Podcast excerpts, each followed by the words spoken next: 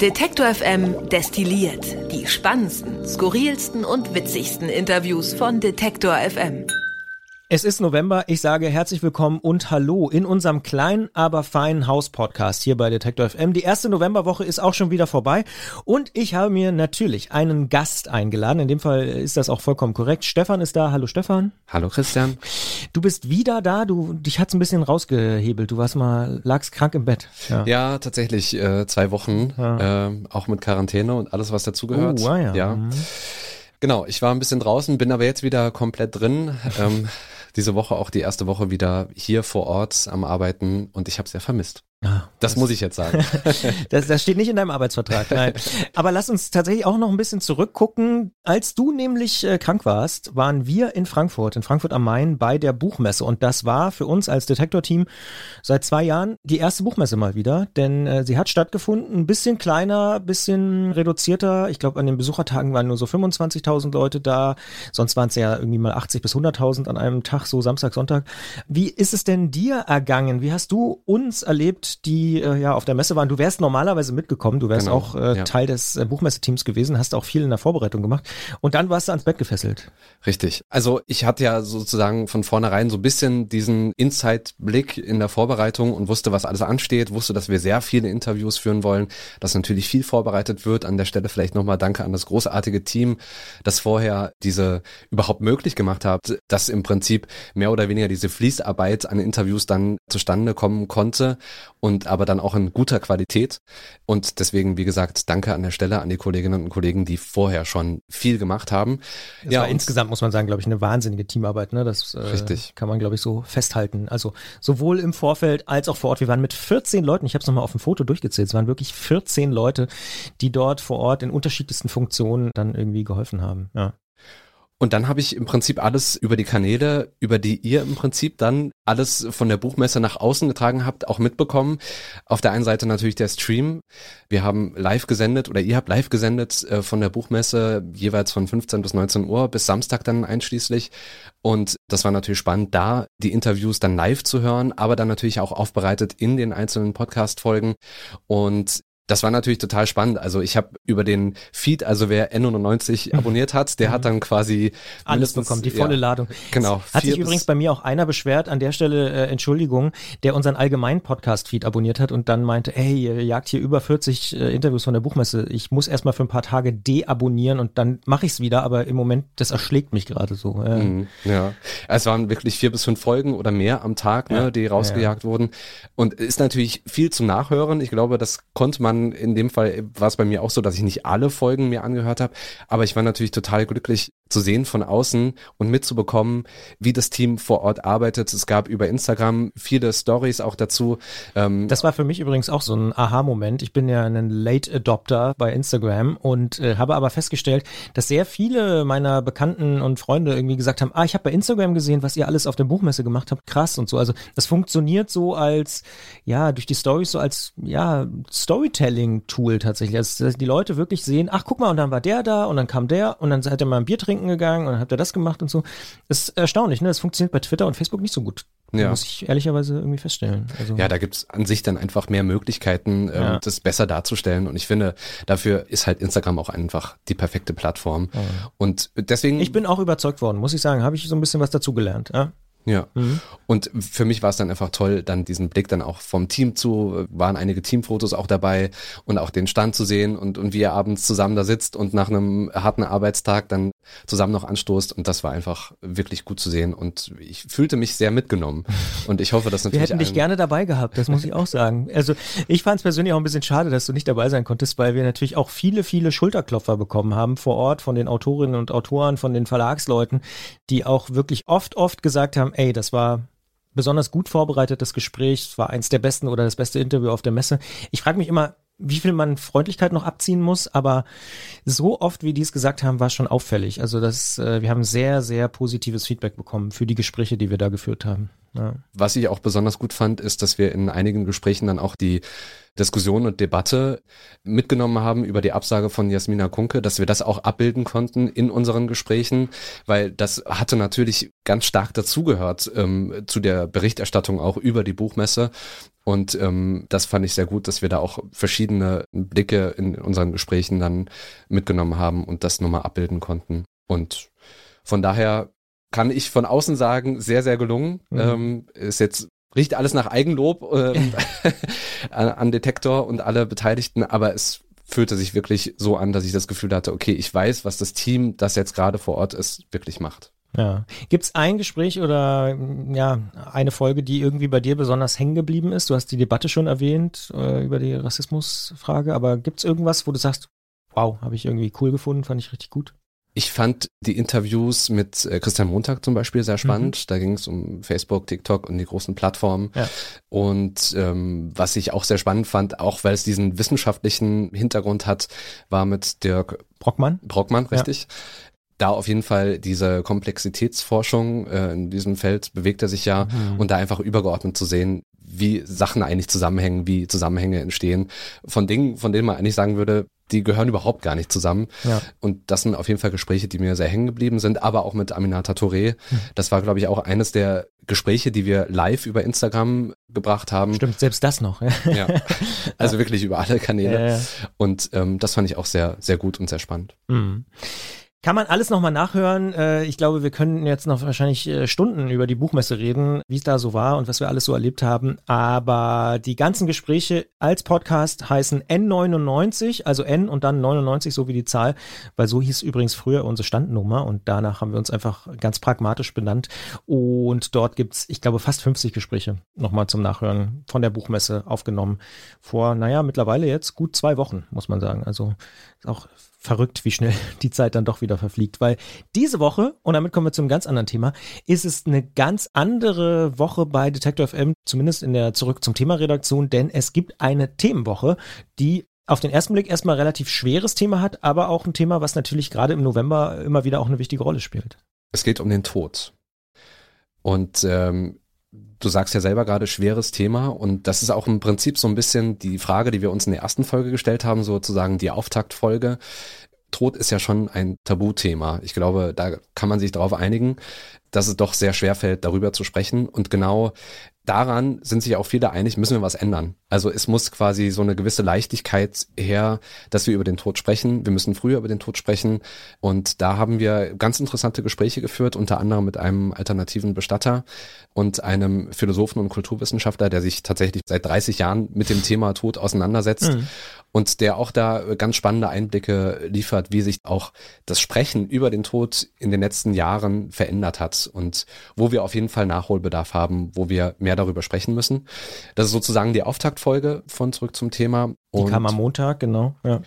Und genau, wir haben noch andere Fragestellungen, die mit dem Tod zusammenhängen. Und vielleicht kann ich da ganz kurz nochmal sagen, wie das überhaupt dazu kam. Also Bitte, wir, ja, ja. Wir, ist es tatsächlich so, dass wir. Das Thema ist nicht vom Himmel gefallen, nehme ich an. Ja. Ähm, dass wir in unseren wöchentlichen Redaktionskonferenzen für zurück zum Thema natürlich immer wieder über Themen nachdenken, über Themen sprechen wollen.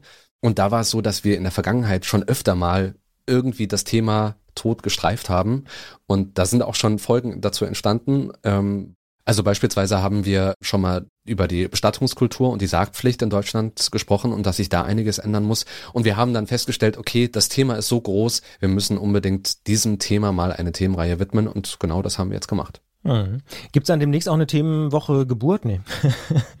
Würde sich ja fast anbieten, ne? Genau, vor allem im Hinblick auf Weihnachten äh, und die Weihnachtszeit. Ja, ja. Müssen wir mal drüber nachdenken, aber ist sicher auch ein spannendes Thema. Ja. Also, Themenwoche tot. Diese Woche, heute kommt noch die letzte Folge, ne? Freitagabend kommt dann die, die letzte zurück zum Thema Folge. Dann kann man alle fünf auch nochmal am Wochenende vielleicht am Stück nachhören. Und ich finde es schon erstaunlich, dass du sagst es natürlich, es ist ein Thema, was immer noch so ein bisschen ja, ich würde, weiß nicht, ob Tabu das richtige Wort ist, aber was immer noch so ein bisschen schwer besetzt ist und wo man sich so ein bisschen schwer tut, darüber zu reden. Gleichzeitig gibt's aber wahnsinnig viele Blogs, Podcasts und so, die sich auch genau mit dem Thema auch auseinandersetzen. Also da findet schon auch ein Wandel in der Gesellschaft statt. Ne? Es ist auf jeden Fall, die Auseinandersetzung ist da. Wir haben das ja auch in der Unterhaltung und da ist dann auch so ein bisschen die These, machen wir das aus Verdrängung? Also wollen wir quasi den Tod so in die Fiktion schieben, weil wir selber nicht wirklich darüber sprechen wollen. Aber ich habe mir selber auch nochmal Gedanken darüber gemacht, wie man persönlich damit umgeht. Und das ist natürlich jetzt meine Meinung dazu. Aber wenn ich jetzt überlege, dass ich bin in einem Alter, wo quasi viele Kolleginnen, viele Freunde Kinder bekommen und gleichzeitig Großeltern oder Eltern sterben. So, und die WhatsApp-Nachricht oder die Nachricht bei irgendeinem anderen Messenger zur Geburt eines Kindes fällt einem natürlich viel leichter als die Kondolenzbekundung via Messenger, da überlegt man sich, ist es überhaupt der richtige Kanal, das zu schreiben? Man überlegt seine Worte viel öfter und viel häufiger und da müssen wir vielleicht ein bisschen kreativer werden und eben diese Leichtigkeit über den Tod zu sprechen, einfach, dass da auch ein bisschen die Hemmungen gelöst werden. Hm. Im Klischee können die Briten das ja ein bisschen besser, ne? Aber ich weiß nicht, ob es wirklich stimmt. weiß ich auch nicht. Ja. Wir haben diesen Monat noch eine Neuerung bei Detektor FM, über die wir unbedingt äh, sprechen sollten, und zwar unser sehr geschätzter und äh, auch immer beliebter werdender Podcast Monopol kommt ab sofort zweimal im Monat. Das heißt, bisher gab es den einmal im Monat, immer so am Ende des Monats. Jetzt gibt es den zweimal im Monat. Das heißt, Sarah Steinhardt trifft zweimal im Monat Künstlerinnen und Künstler, Autorinnen und Autoren vom Monopol-Magazin und spricht über aktuelle Themen, aktuelle Entwicklung. Ich persönlich finde es sehr, sehr schön. Ähm, liegt natürlich auch daran, dass tatsächlich die Nachfrage nach dem Podcast gestiegen ist und wir jetzt auch gerade so eine Phase haben, wo Museen wieder aufmachen. Es gibt wieder mehr Ausstellungen. Nächstes Jahr ist Documenta in Kassel und so. Also da passiert gerade sehr, sehr viel äh, auch auf dem Kunstmarkt und äh, wer sich für Kunst- und Kulturthemen interessiert, sollte vielleicht einfach mal reinhören in den Monopol-Podcast. Wie geht's dir? Ist das ein Thema, wo du sagst, ja, das höre ich mir auch privat an oder bei der Kunst tue ich mich immer schwer und habe aber trotzdem immer das Gefühl, wenn ich mich dann dazu sozusagen bewege, mal Folgen zu hören, dass ich unglaublich gefesselt bin von den Themen und ja, sozusagen Kunst nicht unbedingt meine Prio, aber wenn ich es dann höre und wir ja, sind ja auch in der Redaktion dann auch oft damit beschäftigt, die Podcast nochmal reinzuhören und zu gucken, stimmt alles, läuft alles, ist mhm. alles inhaltlich richtig. Und von daher bin ich da immer sehr glücklich, wenn ich dann mal reingeschaltet habe. Ja, geht mir ein bisschen ähnlich, muss ich sagen. Also ich finde, Sarah, äh, Sarah Steinert, die das moderiert, hat da auch eine ganz besondere Art, über Kunst und Kultur zu sprechen und die Kolleginnen und Kollegen von Monopol sind einfach super. Also ich nenne jetzt mal den Namen Elke Buhr, die einfach, ich finde, sie hat so sehr gute Art, über Kunst und Kultur, über bildende Kunst auch zu sprechen. Und oft hat das ja sonst manchmal so einen abgehobenen Charakter, aber ich finde, Elke schafft es richtig gut, ja, auch mir, der so leinmäßig interessiert ist und gerne mehr wissen würde, da so einen Zugang zu bauen, so Brücken zu bauen. Und das finde ich irgendwie, ist für mich persönlich so eine Stärke vom Monopol-Podcast. Definitiv, kann ich so unterschreiben. Ja. Was haben wir noch diesen Monat bei Detektor FM auf der Pfanne sozusagen? Wir werden uns natürlich, jetzt wo die erste Woche COP ich glaube, oh Gott, 26? Hast du mitgezählt? 26. Ja. COP 26. Man könnte auch einfach sagen, Weltklimagipfel in Glasgow äh, stattfindet. Die erste Woche ist fast vorbei. Die Staats- und Regierungschefs waren schon mal da. Am Anfang der Woche haben irgendwie ein paar Reden gehalten. Angela Merkel hat nochmal betont, wie wichtig der Markt ist. Prinz Charles übrigens auch. Also vielleicht ist da nochmal was zu hebeln, sage ich mal, mit der Wirtschaft und privaten Investoren und solchen Sachen. Aber dieser ganze Klimagipfel, der Weltklimagipfel und natürlich die ganze Debatte darüber, 1,5 Grad Ziel und so weiter, Greta Thunberg, die auch vor Ort war und so, wird uns natürlich auch in verschiedenen Podcasts beschäftigen bei Detektor FM. Ne? Genau, also vorab haben wir schon in in zwei Folgen, einmal im Forschungsquartett, aber auch im Spektrum-Podcast darüber gesprochen und so ein bisschen auch abgebildet, was sind die Erwartungshaltungen eigentlich an die Klimakonferenz. Und da gibt's ja auch, sage ich mal, ein sehr differenziertes Bild. Also die einen sagen, naja, hm, sind skeptisch gestimmt und die anderen sagen, naja, schon skeptisch, aber ja, es kann trotzdem sein, dass da einiges in Bewegung kommt und dass wir doch dem Ziel da irgendwie zumindest näher kommen oder vielleicht doch irgendwie Wege finden, wie wir es hinbekommen. Und dann in Mission Energiewende, natürlicherweise, werden wir dieses Thema behandeln. Dann eher am Dienstag, also in einigen Tagen, quasi so zur Mitte des, ähm, mhm. der Klimakonferenz. Als Zwischenbilanz sozusagen. Genau. Ja. Zwischenbilanz äh, zu ziehen, wie weit sind wir eigentlich und ich denke, zurück zum Thema werden wir mit Sicherheit auch nochmal drauf blicken, vor allem dann, wenn die Klimakonferenz vorbei ist und mit Sicherheit auch nochmal eine Bilanz ziehen können. Ja, und im Brand 1 Podcast wird es natürlich auch eine Rolle spielen, denn da ist der aktuelle Titel, das weiß ich natürlich äh, als derjenige, der das Ganze äh, ja auch präsentiert und moderiert, da ist der aktuelle Titel ökologischer Umbau. Das heißt, da geht es natürlich auch sehr, sehr stark um das Thema Klima und vor allen Dingen die Frage, wie die Wirtschaft sich auch beteiligen kann am ökologischen Umbau. Und die Frage natürlich, wie Ökonomie und Ökologie zusammengeht, wie gut und äh, wo es welche Hürden gibt. Absolut. Und dann haben wir hinten raus eigentlich nur noch einen wichtigen Hinweis für alle die, die, ja, ich sag mal, zufällig Ende November in der Nähe von Leipzig sein sollten, weil das wird in dem Fall notwendig sein, wenn ihr da dabei sein wollt. Wir feiern nämlich den zwölften Geburtstag von Detektor FM im Ilses Erika. Das ist, ja, muss man schon so sagen, ein legendärer Indie-Club in Leipzig, vielleicht der legendäre Indie-Club in Leipzig überhaupt. Und da dieses Jahr alles ja so ein bisschen anders ist, haben wir uns entschieden, wir machen es relativ einfach. DJs von uns, Detektor FM DJ-Team, die Bar ist offen, 2G, Wer reinkommt, kommt rein. Kommt gerne vorbei. 27. November ist das Datum. Wir feiern zwölf Jahre Detektor FM. Es ist auch ein bisschen verrückt, dass wir jetzt schon zwölf Jahre alt werden. Ich freue mich sehr. Mal wieder, ich muss, ich überlege gerade, also wenn ich bis dahin nicht schon mal irgendwann in einem Club war, dann wird es wahrscheinlich mein erster Abend, wo ich mal wieder tanzen gehe nach Corona sozusagen. Oder naja, nach ist ja das falsche Wort, aber äh, anderthalb Jahre nach Ausbruch der, der Pandemie. Geht mir ähnlich, ja. Wird bei dir auch so sein, Und ne? es wird, glaube ich, erstmal ein komisches Bild sein. Ich glaube auch. Aber ich habe übrigens schon bei Instagram Bilder gesehen aus dem Club von Bekannten und Freunden. Da sind dann halt wirklich die Leute schon wieder am Feiern und also es wird wahrscheinlich irgendwie so ein komisches Gefühl sein am Anfang. Vielleicht vergisst man es auch, ich weiß nicht. Ich bin auf jeden Fall sehr gespannt, wie es mir da so geht. Aber du bist auch so ein bisschen, ne? Mal gucken, wie es ist. Genau. Also ich, bei mir wäre es auch das erste Mal. Mhm.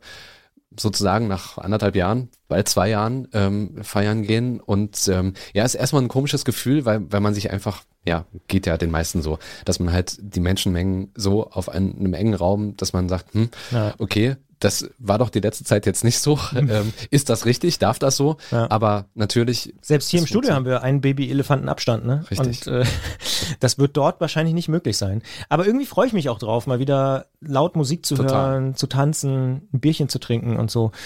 Ja, wir laden euch ein, wenn ihr mit uns feiern wollt, am 27. November, natürlich, wenn ihr geimpft seid, vor allen Dingen, äh, 2G, Ilses Erika, kommt vorbei, wir würden uns freuen und äh, trinken gerne mit euch ein oder zweieinhalb Bierchen.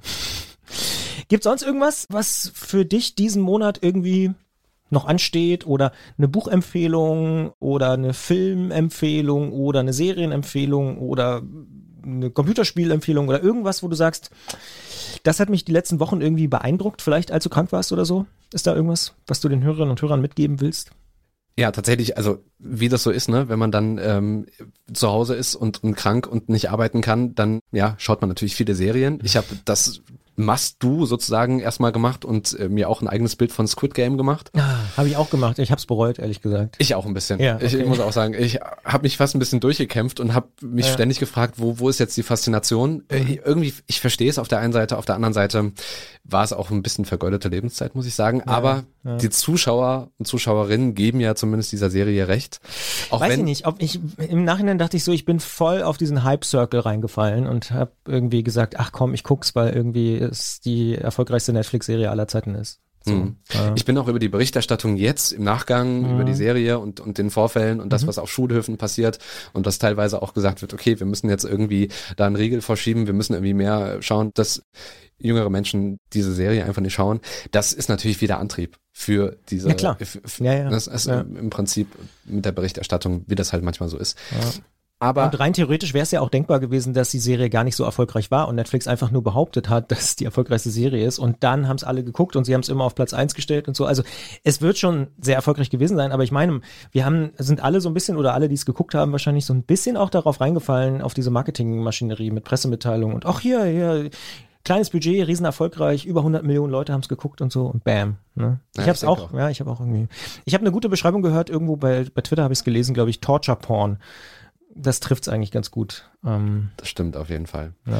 Aber hast du auch eine, eine gute Empfehlung? Ab, genau. Abgesehen davon, und wir haben jetzt im Prinzip den gleichen Fehler gemacht, wenn wir Ja. in den letzten zwei Minuten genau darüber gesprochen. Klar. An dieser Stelle, alle, die das hören, tut uns leid. Ich habe Kevin Kühnert die Doku gesehen Habe ich auch gesehen. Sehr und. Ja. habe tatsächlich auch mit ähm, Anja Bolle, die bei uns für Was läuft heute zuständig ist, auch genau darüber gesprochen. Und das Witzige war, dass sie auch gesagt hat, das ist die erste Doku, die sie gebinged hat. Okay. Und mir ging es auch ganz ähnlich. Ich habe die auch relativ schnell durchgeschaut und war auch wirklich sehr begeistert.